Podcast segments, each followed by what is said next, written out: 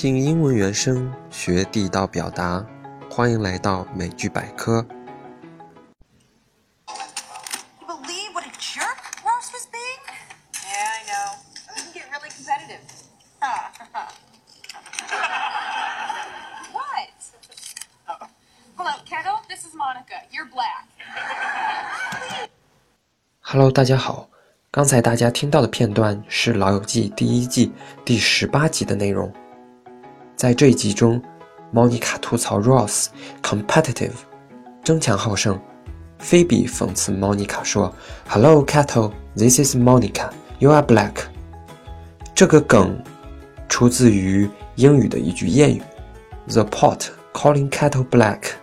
”pot 锅，kettle 水壶，家用器皿 pot，还有 kettle 都是经常在炉子上烤的，时间长了，它们底部就会变黑，所以这个俗语的字面意思就是 pot 锅嘲笑 kettle 水壶黑，完全就等同于中文里我们经常听到的乌鸦站在猪身上，别说别人黑。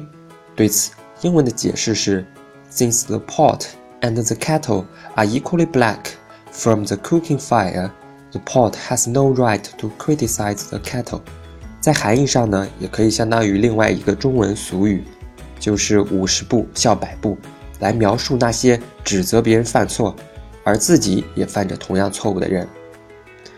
还有一个问题需要说明一下，就是按照这个句子的形式，calling the kettle black 是 pot 的同位语，严格的翻译应该是是说糊黑的锅，但是语言学习的惯例是语言从语法，语法从习惯，所以说 the pot calling the kettle black 作为独立的句子使用也是完全可以的。下面大家看这样一句例句：He complains about my mistake, but he's always making error himself. It is typical case of the pot calling the kettle black. 我们中文当中有很多的诗句、 成语、俗语、谚语这样的东西。事实上，如果我们能够掌握一些常用的诗词、成语这样的翻译，往小了说可以丰富我们的词汇，增色写作；往大了说，可以在与外国朋友的交流中充当文化传播的使者。